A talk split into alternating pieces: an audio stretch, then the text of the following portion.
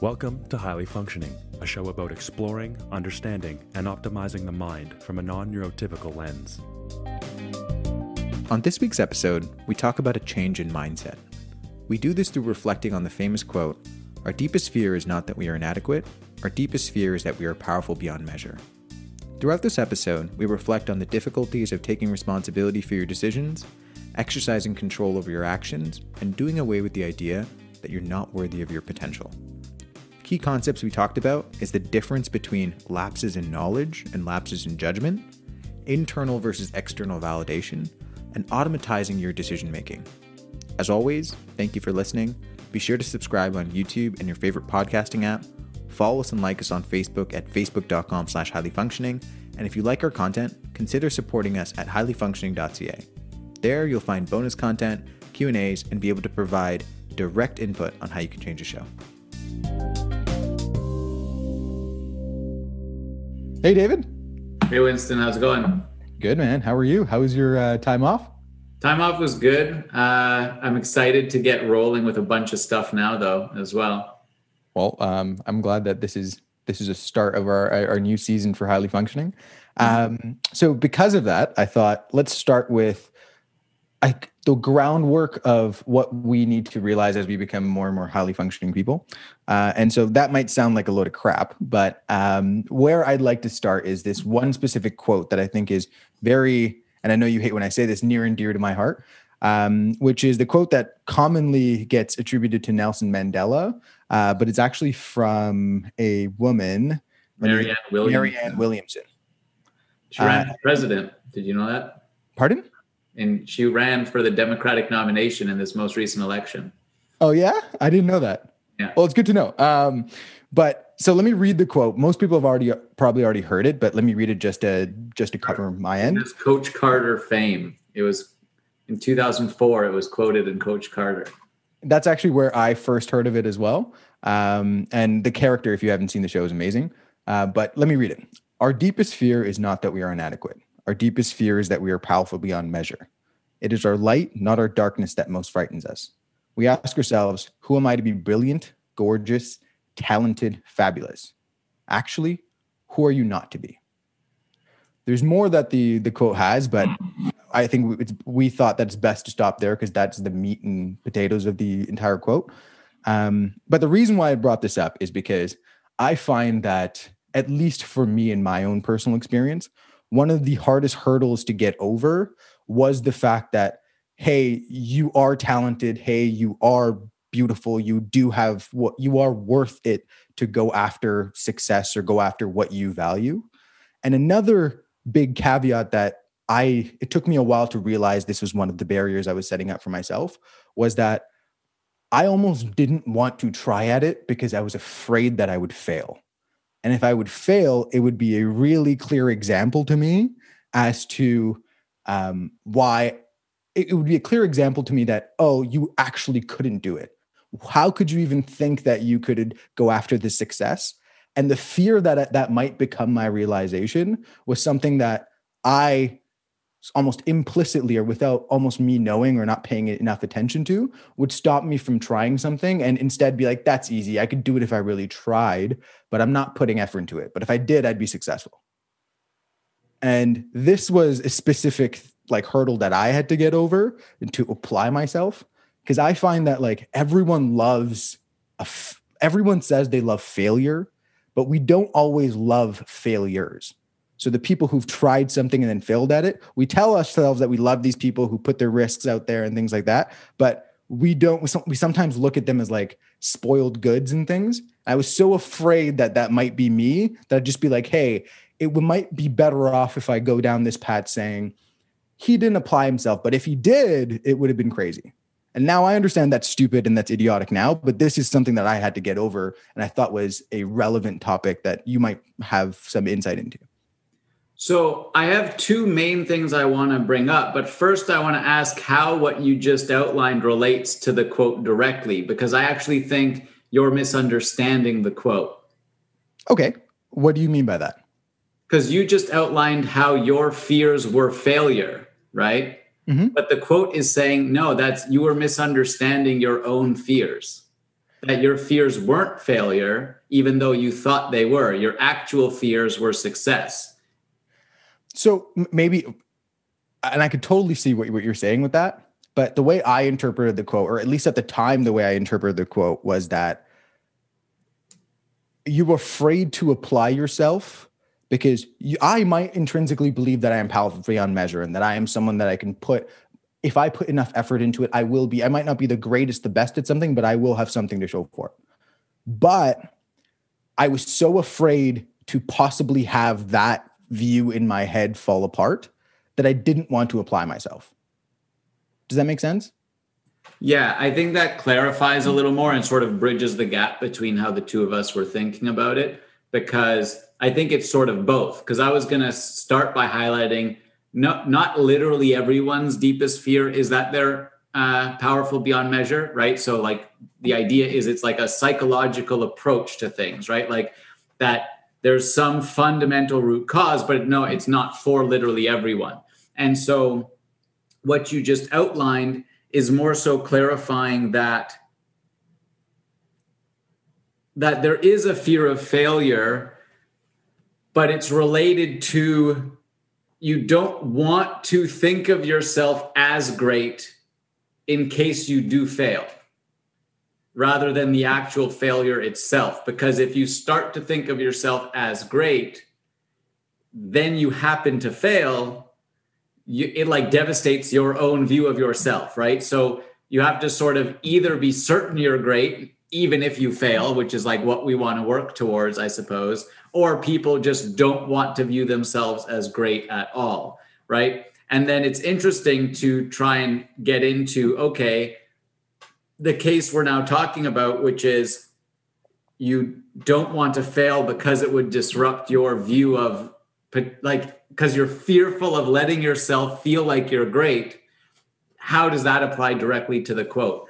Um, one thing I want to add as a side caveat, though, is like I have very specific theories as to why this is the case for everyone, but that's more philosophical. So we won't, I don't think we should get into why many people do have this fear, like sort of in the culture, but more so if you do, if you as an individual does, how does it manifest in you, in you and me, and how can we work to change that rather than why is it the case that we feel this way? Um, because those are different issues I think a good place to start would be first, let's talk about our experience, right? Let's talk about why that's happened to us and like validate the idea that this is possible or this actually happens to many people. And then we can get into, and like, I'm guessing some of um, how you came up with why we feel this has to connect back to your personal experience. So I think that'll tie the knot as to how that makes sense, as to why you, how you felt it, and why you think yourself as well as people like yourself feel this way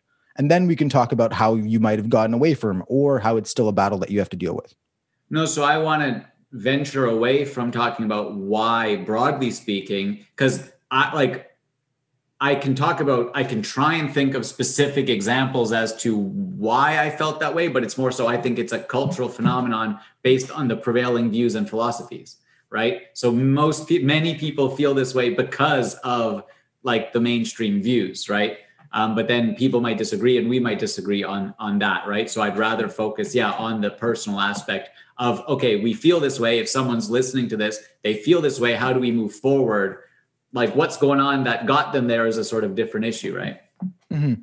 and the reason why i actually like m- interpreted this quote this way is because in the movie for coach coach carter at least the way I remember the movie, and correct me if I might have, uh, I might uh, say the movie the wrong way. And of course, spoiler alert for anyone listening.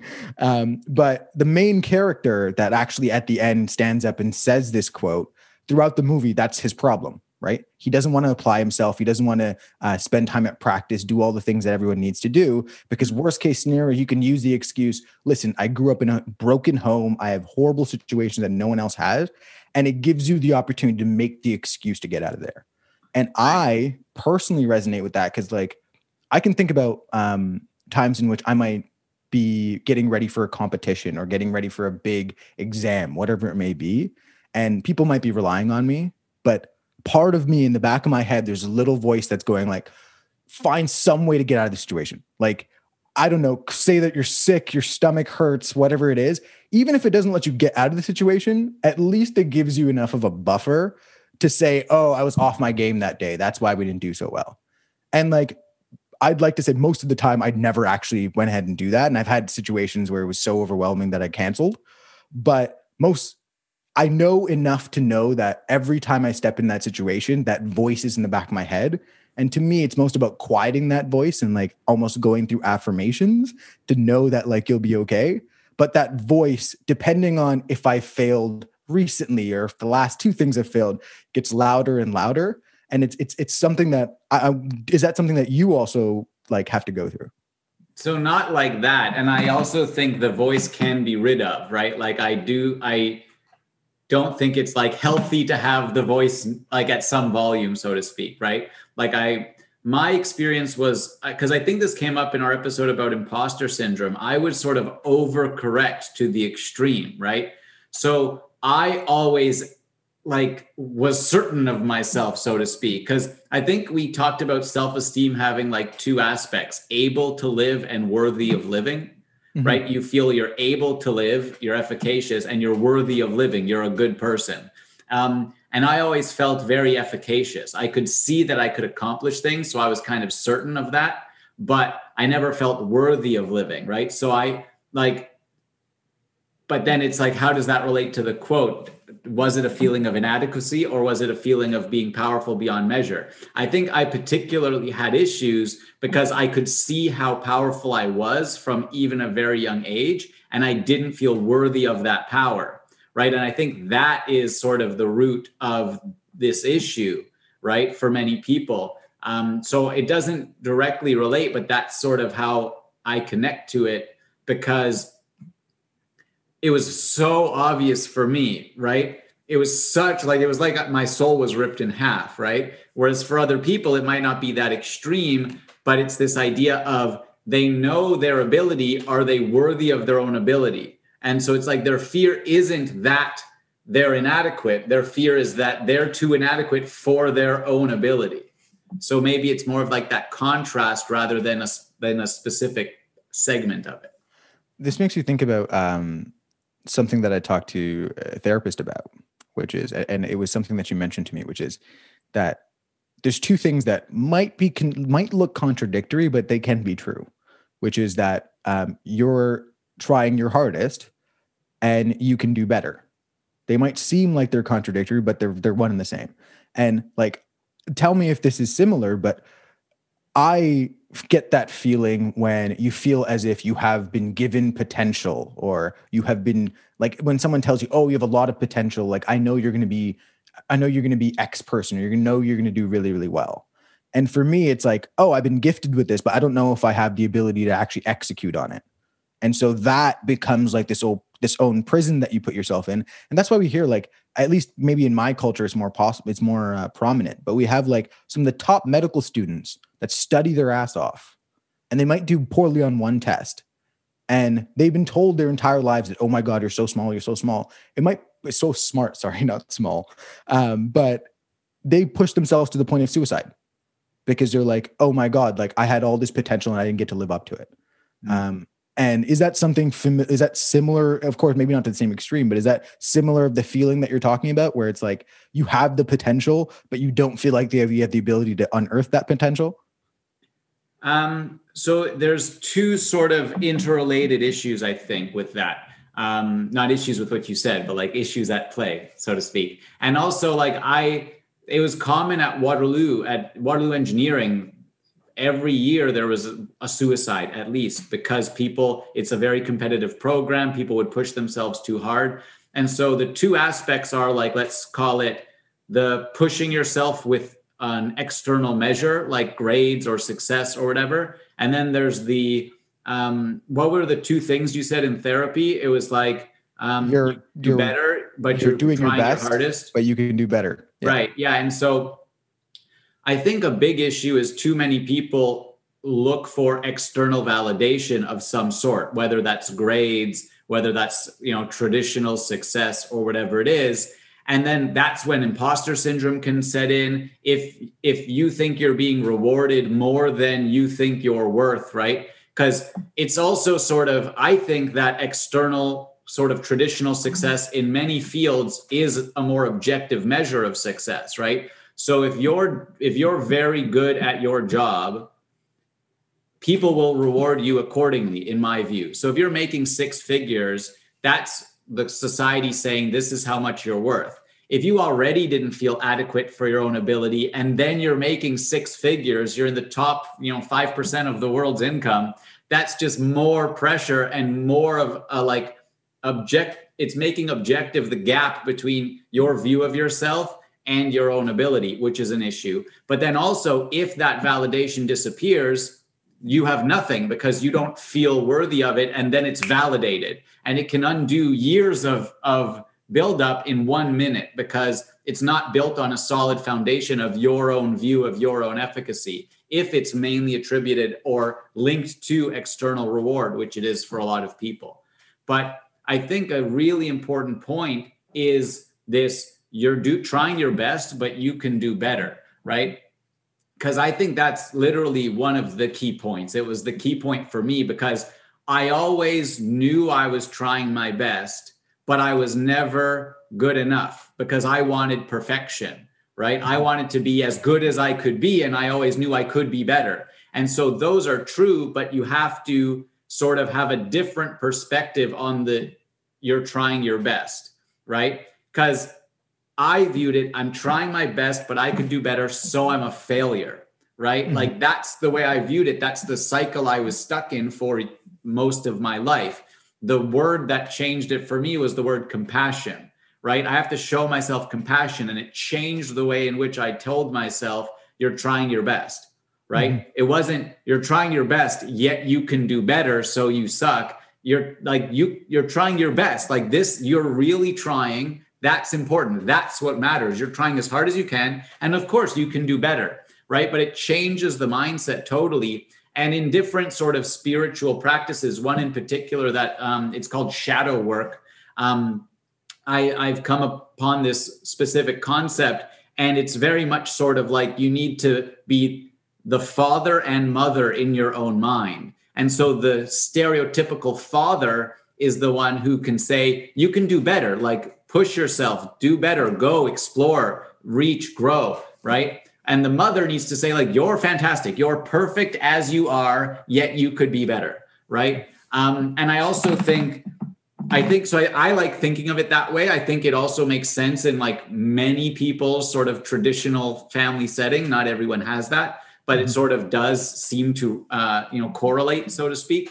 Um, it's like a mental mental thing that you do to keep yourself in check right? Like everyone has different versions of that. Like some people call it a self audit every few months mm. and things like that. This is just one if i understand correctly that you can use like sort of daily almost talking to yourself as if and you've mentioned this before as if you're your own child.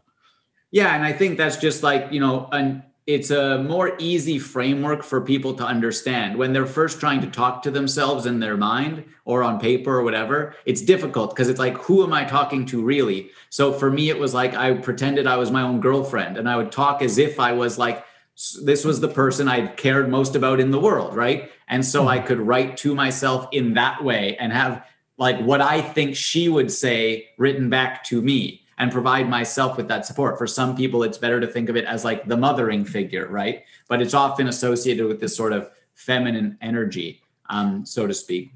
And the thing that you brought up, I think it's, I think the key, the kicker there is that a lot of this actually just stems from the fact that we tie our tie our own internal value with external value and that's not to say external value is not important right? Like if you want to you know feed feed yourself and you want to start a business it's good to know that there's external value there not just internal value because at the end of the day you have to sell it.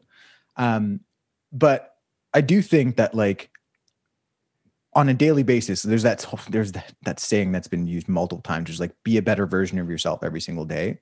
Mm-hmm. i think it's good like your mother eh, that you mentioned in your sort of mental framework in my head is the someone that says hey look are you now doing 1% worse than you were yesterday? Because everyone talks about 1% better, 1% better, and how that can exponentially get better. But no one talks about how, and this is in the book Atomic Habits, like 1% worse takes you into a downward spiral to zero just as quickly. Um, and for me, I find that if you have a very good idea of what your internal validation is, you can tell yourself, hey, look, I'm doing a little bit better, doing a little bit worse. Hey, I need to check this, I need to check that. But once you tie it to an external piece, depending on the environment at that time, you might be super value viable or you might be not valuable at all. And right when you said, and like the best example I can think about this, and this is just off the top of my head, uh, is the person that in my head embodies that best is Warren Buffett. He has been plugging away the same way he's been plugging away since the 60s. And he's been phenomenally rich. And there are moments in which people look at him as the Oracle of Omaha. And some people, like now in 2020, when like Tesla is hitting hundreds of dollars a share, they're like, oh, he's a okay boomer. Like you've totally lost track of what um, what is valuable. And he doesn't care. Like he every single day, he's just I'm I'm getting better and better. And all of his peers are like, Warren is a better person now than he's ever been before. Mm. And he's gone through the 2000s, 1987, all of 2008, where it's going up and down, and he's kept the same way. And he only values himself based off of how he like what he sees. And the best example that he said that sort of reflects what you meant is that he's like, you can take away all my billions right now, right? And he's like, I wouldn't be one I wouldn't be one minuscule bit less unhappy or more unhappy because I just do the same thing I did yesterday. Like it hasn't changed whatsoever. Like I don't care what external value this says. I just love doing it.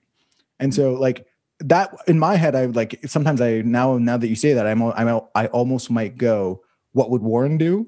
Where it's just like just keep plugging away. And as long as over the long term there is some value there, don't just start plugging away at this like at VCRs right now. Like that's not going to do well for you. Yeah. But um, is that is that what you had in mind in terms of like what someone who ties themselves to, to their internal validation looks like?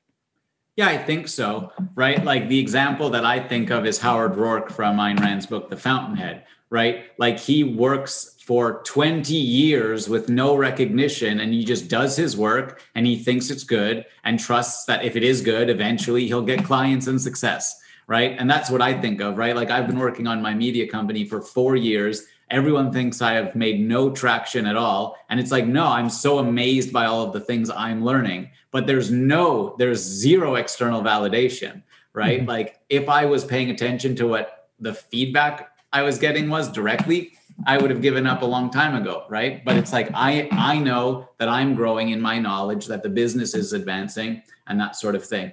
But I want to say that this isn't related to the mother aspect of it because um, you sort of segued into this through the mother aspect, but this would still be in that framework, the father aspect. The mother aspect is literally you're perfect, you're okay. Even if everything fell apart, even if you go downhill, no matter what, you're okay. You're good as you are. You're trying your best, even if you if you're five percent worse today than you were yesterday. You're trying your best, and you can do better, right? So that includes the ebbs and flows and stuff. But I want to also try and bring it back to the actual quote because I think we're still missing the key point of the quote, right? Of mm-hmm. what manifests this, what leads to all of this. It's not a fear of failure, it's not inadequacy, it's the actual power. People are terrified of like the average person is so scared of thinking about being Warren Buffett that they don't even let it cross their mind. The idea that they could be that wealthy or successful and then also not care about the money, right? When I talk about my plans that I think I'm going to be a billionaire, people get mad at me, right? And it's not like I'm I think so great of myself. I think like, oh, I've thought through this. Like it's not that hard for someone with my starting point to become a millionaire and like i have ideas and i'm pursuing this and there's very few people who one think it's possible for them. Two are like rah rah yeah. But i think it's because that terrifies them. The idea that they could do that and then also if they hold themselves to that standard right? And it's again this is sort of what where we connected at the very start in our thinking on it is if they held them to that standard because they have this wrong framework as soon as they're not in their own mind in full pursuit every day of that standard they feel like a failure right so they're they're so scared of being powerful beyond measure because they think then they'd have to be like leaping towards it every day and like you know if i don't make a million dollars by tomorrow i'm a failure right mm-hmm. so it's like it's this confused thing in their mind i think in many people's minds but it's again it's the average person like they're much more uncomfortable talking about how they could maybe make a million dollars then they'd be uncomfortable talking about how they'll be a failure for the rest of their life Many of my friends are totally comfortable to talk about that. They're not actually scared of that idea, but for some reason, they're terrified of talking to me about, like, yeah, okay, what do you like doing? Could that be a million dollar idea? How would you do that? Because they, they have a like a, a warped view of what it would mean to actually think about that and try and implement that in their lives. And all of the self help books, you know, from Gary Vaynerchuk to anyone else, all it says is you can do it. You can do it. Just get out of your own way and start doing it. And so that's sort of the the the framework of the quote, I think. And I love that. Love everything you said about it. Um, the one piece that I want to highlight a little bit more is that it's also, I think, the fact that if you are powerful beyond measure, everything that you do f- from now forwards matters right? Like you have the responsibility of making these big decisions. And like if you're the next Elon Musk of the world, you deciding to be the Elon Musk is a big decision. And any day that you choose not to do that, you feel like a failure. Right. right? And it's like I can think about people who don't want to be in a position of power or not just not power, a position of influence where their decision means something because they don't want to be the one who's held or validated by other people because of that. Like they don't want to be the one who makes decisions on restrictions. They might have an opinion on it, but hell no, I don't want to be the one making that decision, right? Most people don't even want to be in that position with only their own life. Exactly. want to be in total control of their own life. It's too scary to actually realize that every moment you're deciding things. Every moment you're choosing how to live your life, right? and the best example, and you highlighted a little bit at the end um, with the million dollars, is I think that's why so many people are afraid to look at personal finance or tell anyone about how much money they make or how much money they have, because right now that is the only like I don't I want to say objective, but I mean inaccurate way of measuring someone's use to the world right? Mm-hmm. The best way is like, oh, if you do useful stuff, people should technically pay you, right? So if you have a lot of money, that means you're worth you worth a lot. If you have no money, that means you're worth less. And so some people like it's better not to look at their finances than it is to like get out of a bad situation just because you no longer have that responsibility. And I think that's huge. Like I, I didn't actually frame it that way, so I appreciate you going through and explaining it that way. Yeah, no problem. And I think it makes sense. And I'd go like one other important point about this fear is again they're they're scared of actually being in total control of their own life. And from a young age, we've been taught to like listen to people right to do what we're supposed to do not to think and you know run our own lives so to speak but also people don't have certainty that they're good right so we, i talked about self-esteem am i worthy of living and i am i able to live most people again it's like a negative feedback loop because they don't think they're worthy to live. They don't know what it would mean to be certain that they're a good person that they're that they are good. And then god forbid they're actually powerful beyond measure and can influence their own life or all of like a, a, whole sector of the economy or whatever it is because they don't actually have a solid framework of what they think is good. So because so they're not they don't even want to take two steps in their own control because they don't know they're not certain they're good right mm-hmm.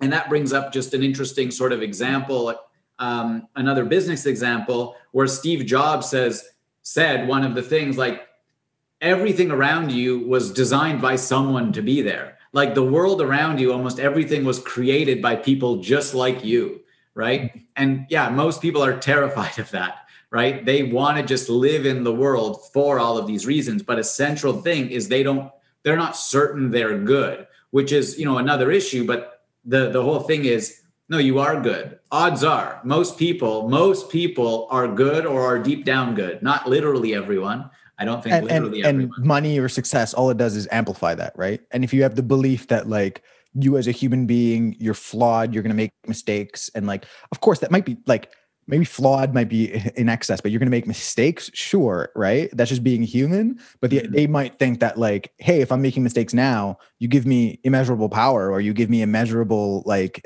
immeasurable resources. I'm just going to make it worse. Right. And that, that it becomes a justification, even though it's not a very good one. Cause it's like, if you have all these opinions and you feel like you can change the world, um, having unlimited resources is only a plus. Right. Um, so it, becomes a difficult process for them to like justify that. Yeah, and I think what was the first thing you said? Because you, yeah, what was the first part of what you just said? Uh, the one right now. Yeah, Um, oh man, those are the worst questions when you just have to repeat exactly what you just said. sorry. Um, Yeah. it's fine. Uh, hold on, let me just replay it back. Um, that's hilarious. Cricket. cricket. um, um, oh, it's the fact that, and sometimes I just have to start riffing and I'll find it. Uh, is the fact that if you believe that, there you go. If you believe that you are a flawed human being and everything, um, and if you believe that you're a flawed human being, Right, yeah. mistakes and do things, they're like, hey, you give me more power, my mistakes just become amplified. And so they try to make the justification that nobody should have any power or nobody should have any influence. And that's just the wrong approach.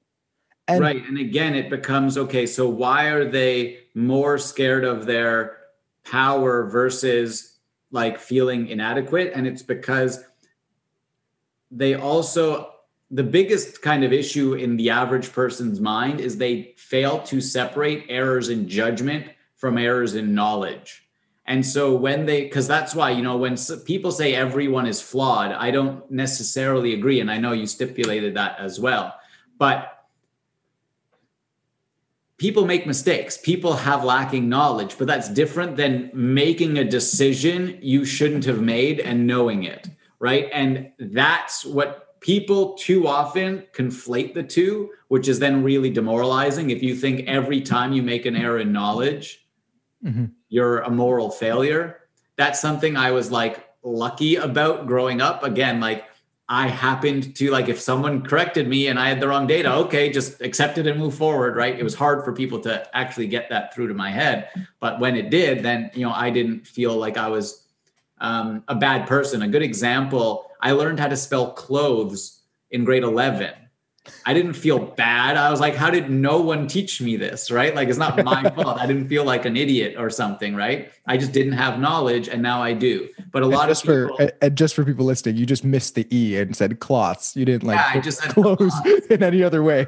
until I was 17 years old and no one ever corrected me. And I was like, this is nuts when I found out. But most people would like really beat themselves up, even with something sim- as simple as that. And then let alone like, you know, a big miss, a big error in knowledge, right? But many people know that they also do for like because of fear because of whatever do also make errors in judgment. They purposely go against what they think to be right. And so but like there's such a mess there. Um, and again if you actually understand the difference and you understand that you have total control over your own judgment that's again scary to be in total control of your day of everything you do. And it's almost like even when we're talking about you're powerful beyond measure when i think of when i first started to be in like to- in almost or total control of my life each day was like it was scary because i had to decide every minute is like is this the best thing to do? Is this the best thing to do? Is this the best thing to do? It's it was like a lot of power to be in total like right now i'm in total control of my life and it's terrifying right for the average person though they'd rather just be like uh now i have this meeting and uh then i have to call this friend and then i have to go back to work tomorrow and like none of it's in my control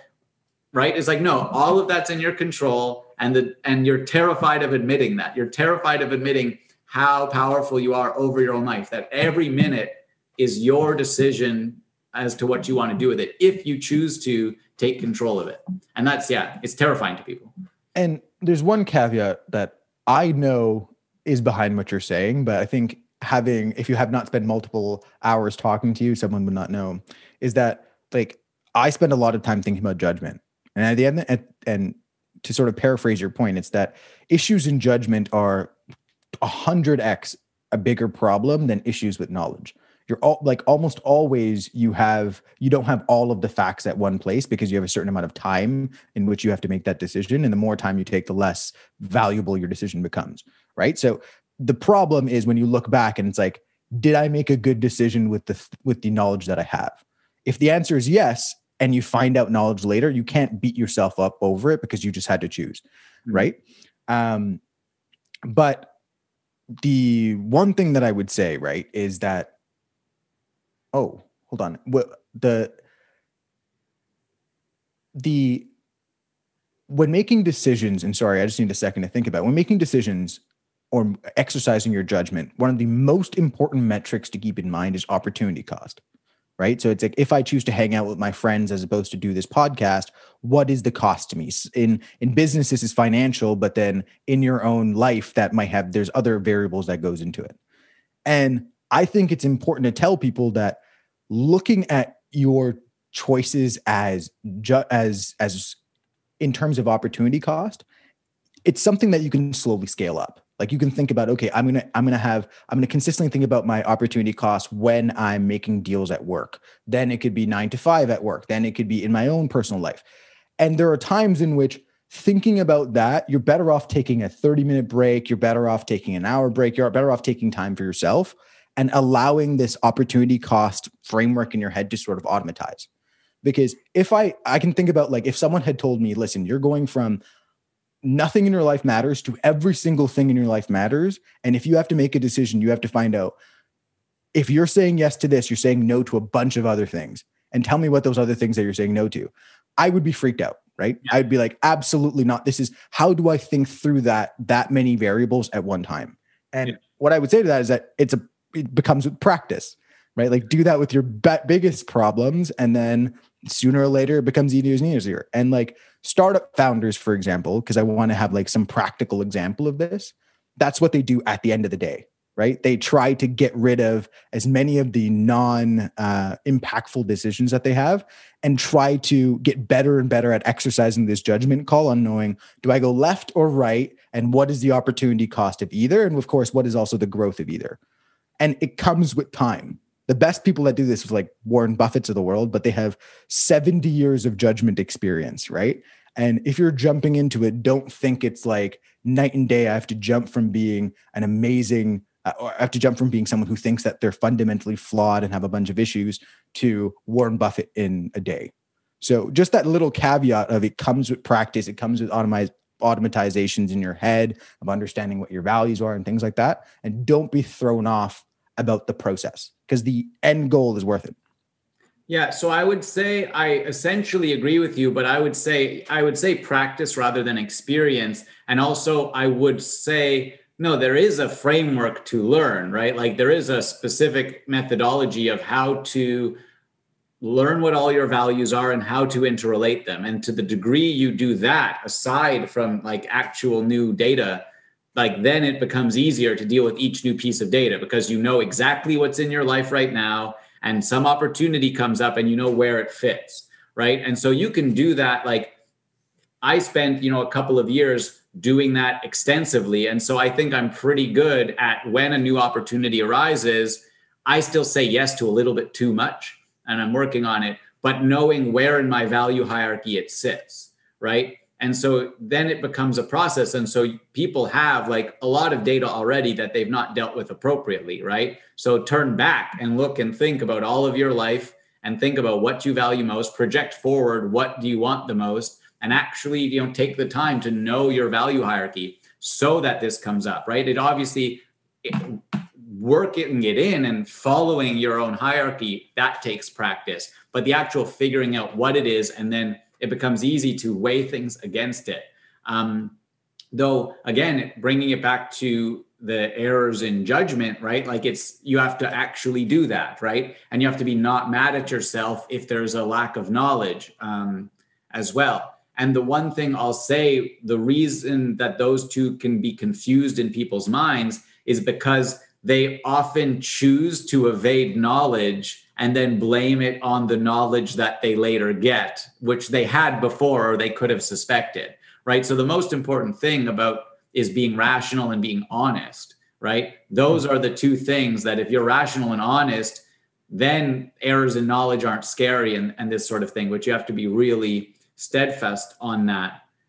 And I'll add one other thing, which is just a funny other way to, in a more spiritual sense, concretize the point, right? Which is um, about how scary it is to be in so in such control of your life. There's this idea that okay, every time I make a decision, I'm killing thousands of potential Davids mm-hmm. right? Like there's so many the multiverse manifest, right? And by making a decision, I'm killing all of those other potential Davids, all of those other uh, other dimensions, ulterior timelines, or whatever it's called, right? And so, like, yeah, that's terrifying to actually want and need to be certain that this is the optimal choice. And even if it's not, that's okay. It's it's terrifying to know that I have that much power to manifest my own life, right? But that's across the board, that's the piece of advice, right? That's the piece of advice. You have total and absolute control over your own life unless you're living under physical coercion. So if you're a slave, if you're in a dictatorship, there are situations that prevent that. But generally speaking, most people, certainly most people listening to this, are in control of their life to a large degree. And actually this just this just came up on a TikTok. I was I was talking to someone on TikTok and it's also important to separate them out. What is in my control? What isn't in my control? Right? Thank you. Because literally, I was just about to say that. Yeah. So there's a uh, a serenity prayer which is famous. Um, like it's something like God grant me the God grant me the serenity to accept what I can't change the courage to change what I can, and the wisdom to know the difference. Right. And it's such a powerful quote. And the thing is, people confuse the two and so fail to understand how much power they have, but they also don't want that much power. So they lump stuff in and, oh, I can't change my job. What do you mean? And like, that kind of stuff. And so it's very important to separate this out. And it's actually a core, like a, a big message in, in objectivism as well is this separation that she calls it the metaphysical versus the man-made. And I, I made a similar tweet about it, and that Serenity Prayer probably worded it better than I did. but um, it was something that I had to get over, which is I was I prided myself, or I don't even know if that's a word, but I I I was super proud about how much of an internal locus of control I had, where I was like, okay, like if something goes wrong, what could I do to change it? But along the lines, it started changing into I am responsible for the outcomes. And what I find is that it's actually that you are in control of your decisions. You're not necessarily in control of the outcomes, right? Like, like if if a hurricane hits, right, there's nothing you could have done to change it, but what you did in order to prepare, that's up to you. Um, and I think that's a that's a really important distinction to make. And the other thing is, and this is for this is almost a message to me like a few uh, two years ago, right? Is don't be upset. Like I talk about how ju- judgment is much more important than um, than the actual lapses in knowledge are. Mm-hmm. But when you're starting the process, don't be upset if your judgment was wrong, right? Like one of the places where I would shoot myself in the foot was like, oh, I knew better. I should have known how to make this decision. But a better way to frame that is to say, hey, look, I went from not exercising my judgment whatsoever and just choosing almost like short end of the stick or what is it, like choosing an option or whatever. And now I went to thinking it through. And if I've made the wrong decision, that's okay. I can I need to look back and be like, okay, where was my judgment clouded? What sort of distortions do I have in my mind? Things like that. And that's still part of the process of getting better where sooner or later it becomes less about your judgment and more about hey i need to start acquiring knowledge and that that, that conversation starts to change depending on where your weaknesses are but the reason why i say that is that like if i had met you earlier on in my maturity i would have been either thought you were batshit crazy or you'd have been really intimidating because i can think about me having these conversations with friends being like I don't have the time to go through the calculation of mul- where does this fit on my values? Which one do I do? And I was like, hey, you have to do that once to start but he's but i'm like i do that now and i don't even know that i do that now until you ask me to talk it through right and telling people that that's a journey and that's a process i think is important so they aren't so afraid and be like fuck i don't do i don't think the way that um, i don't think the way that david thinks or i don't think the way that winston thinks or i don't think the way that, that my friend thinks right Well, the the fact is they do. They do make these decisions every time they try anytime they decide to do something, they're deciding to not do a thousand other things. They just have no idea why. Right. Or no one's told them that like when I first heard that like a yes is a no to a thousand other things, I was like, what? Like no one ever told me this. And so it's right. like but in terms of it being like scary to see seem like you're exerting extra effort, just like the planning of it, the figuring it out once is the extra effort, but then it actually becomes easier because in any given moment, people are anxious because they don't know where this decision fits. And so it's actually more work what people are doing now by not having this figured out. Um, mm-hmm. And I want to add a caveat, caveat, whatever, um, to what you said, because I think that's where it gets difficult in each person's mind about was this really an error in judgment or knowledge? Because the way you phrase it, I'd actually still classify that as an error in knowledge. But the point you were making still holds that after I wanted to stop making errors in judgment, I still did. And I was really harsh on myself and, and this sort of thing. And I had to learn okay, my judgment has changed, but I have 20 years of automatizations that push me to use my old judgments, right? And so it's a battle and that needs to be trained. But I want to just highlight in each situation, those can still be errors in knowledge. And it really is an individual by individual basis. But I just want to highlight that even some of those can still be errors in knowledge. But yes, like you have, it's not like all of my judgments are are enacted fully, right? No, and that's the toughest part. And what really I think when people again, people it's it's also about they're scared of how powerful they are because they don't realize they can totally change their personality. People have total control over it. They can be lit, like when you can be whoever you want to be. It's not like oh I can be a doctor or an astronaut. It's like design your ideal personality and then create it in yourself. You have that ability and that's terrifying for people to realize, but in particular, I know a lot of people who get stuck.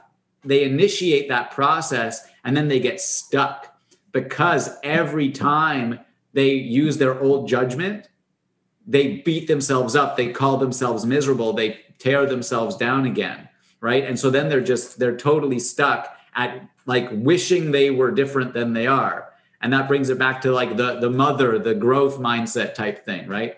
Um, and, and I also think it's like where don't go back to the environment where you made that bad decision, right? Like if if you're making bad decisions after multiple drinks, probably stop going to the bar.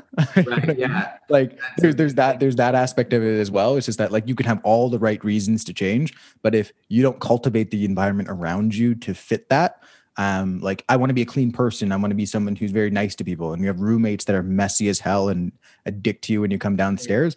Good luck, right? This, it's possible, but you're not doing your, yourself any favors. This really resonates with me and brings up another quote um, because I tried multiple times in university to start being a better person. And it was so hard because I had an environment around me where everyone treated me like a jerk. And like, you know, they were mean to me. So I'm going to defend myself. So I was mean back or whatever. And it was tough. Like, I literally tried and no one gave me any credit that I was trying. And so I just fell back into old habits. And this isn't directly related, but the quote that like kind of represents that in my mind, it's a quote from Mr. Feeney from Boy Meets World. And it's like, if you let other people's perceptions of you dictate your behavior, you'll never change as a person. And again, that's about if you let them control you, you have to understand you're in control. But being in an environment with a lot of people, it, it's easy to give them that control. If I'm surrounded by 50 people who treat me based on how I am or was, not how I want to be. And that's also why I and many people love traveling. You can like test your new personality. No one knows who you are. People move to new cities and stuff. Um, it's because you can't, it's a lot easier. You're not getting all of these sort of feedback mechanisms of who they think you are that's also at the core of like why people have issues with their parents because their parents treat them how they like they're your children yeah. And and you can like it's a like that reputation's a double-edged sword right? Like if you've started to build a good reputation it's amazing because now people like anytime they sit and talk to you they know all about david. And so when they sit down they feel like i can trust david values are very important to him like those type of things. But if you've done a poor job for a few like a few years, a few months, a few days, whatever it is, depending on that, the scale at which you change is probably going to be different. But it's like get up and move. It's like your way of declaring bankruptcy and just being like, I want a fresh new slate to start on. Um, and like a, a lot of the time, it's probably the best for you. Like for me, that was switching going into university and then leaving university. That was like two big changes. Um, and so if there's anyone who's seen me from elementary school, high school, I've been a different person. I promise I'm not that same person anymore. But, yeah, I'm definitely different than I was in university. But I'll also say to anyone who's currently struggling with this, like I totally get it because you know I worked excessively hard for three years to change who I was and who I wanted to be. And I still then decided that I needed to leave the country to test it out, to get into those habits because there was still too much routine. It was very difficult. And at the time I was I was mad at myself. I was I felt weak that I had to leave in mm-hmm. order to enact this uh, new self, but it's what I had to do and it was the most important thing to me was to be this person, right? And I think that like that's the perfect place to show what our message sort of wrapped up is. And you kind of already alluded to a little bit before, which is that if you were to say it as simply as possible, it's you can do it, right? It's you can do it. But the more nuanced way to say that would be that like the first step in change is saying you want to make that change. Um, and not just saying you want to make that change, understanding that that change is possible. Like you need to change that idea. And if you don't think the change is possible, there's nothing on the planet that you can do that's going to change that. Um, and knowing that it's a process, it's not a it's not a flip of the switch that right away the next day it starts to work, right? Um, and from what I gather, it's also take take some time to audit yourself and look by in whatever whatever way that looks like whether that's just sitting down and writing down all your friends and finding out what their pros and cons whether it's the mother and father thing that you talked about or just sitting down and talking to your loved ones about who's good for you and who's not. Like that's probably the best place to start to figure out okay like i am powerful beyond measure. I need to know that before i even start taking any reasonable step towards trying to facilitate and actually embody that? Uh, so I I have two semi disagreements there actually. So okay, absolutely. One is like definitely something you want to prove your own efficacy, right? You can't just sort of tell yourself. You need to try a little bit, right? And you want you have to like show yourself through evidence that you are able to be powerful and that it's okay and that you are good and that it's okay right? So you want to start taking little steps um, as soon as you feel comfortable right? So you feel 5% powerful do a 5% thing or a 1% thing right? And the other thing i'll say is people should check out our episode on values because we go through sort of your values uh, through omission thing but then i present two frameworks of how to think about this. And I think they're really good for this, right? Because one is when, like, what is your ideal day when you're 65? Plan that out and then manifest it and work and know you literally have the ability to do that. You probably have the ability to do that within five years. Like as long as you don't want like you know a $10 million home, so to speak, right? But in terms of how you spend your time, think about that ideal day and there's no reason you can't manifest that start working towards it and on the other side i put forward and they should listen to the whole description but take a day to see what you like doing and understand it's okay to do the things you like doing and then see oh i wanted to do this thing. It felt good and i achieved it. Boom right? So I, I just don't want to like and I understand what you're saying, and I think we're all like, I don't want to have the end of our episodes just be, you know, caveat on caveat on caveat.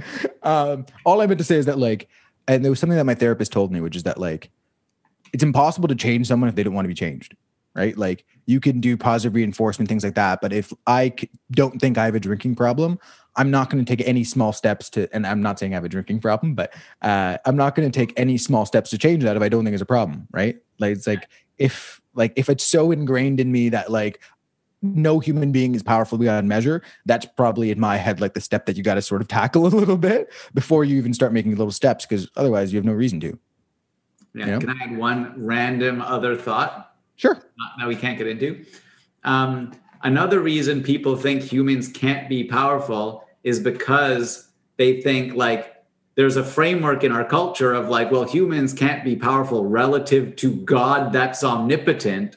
So we are little powerless things. And if if if people listening do think that you know they're the playthings of the gods or whatever, then naturally you'll feel powerless, right? If you think you, because there are people who literally think they don't have power. And so it's important to sort of understand that. And that's why I like that Steve Jobs quote I, I brought up, because the world around us was created by people just like us, just like you, right? And so, like, whether or not you believe in a God, there's a lot of stuff that humans do have power over, and it's very evident.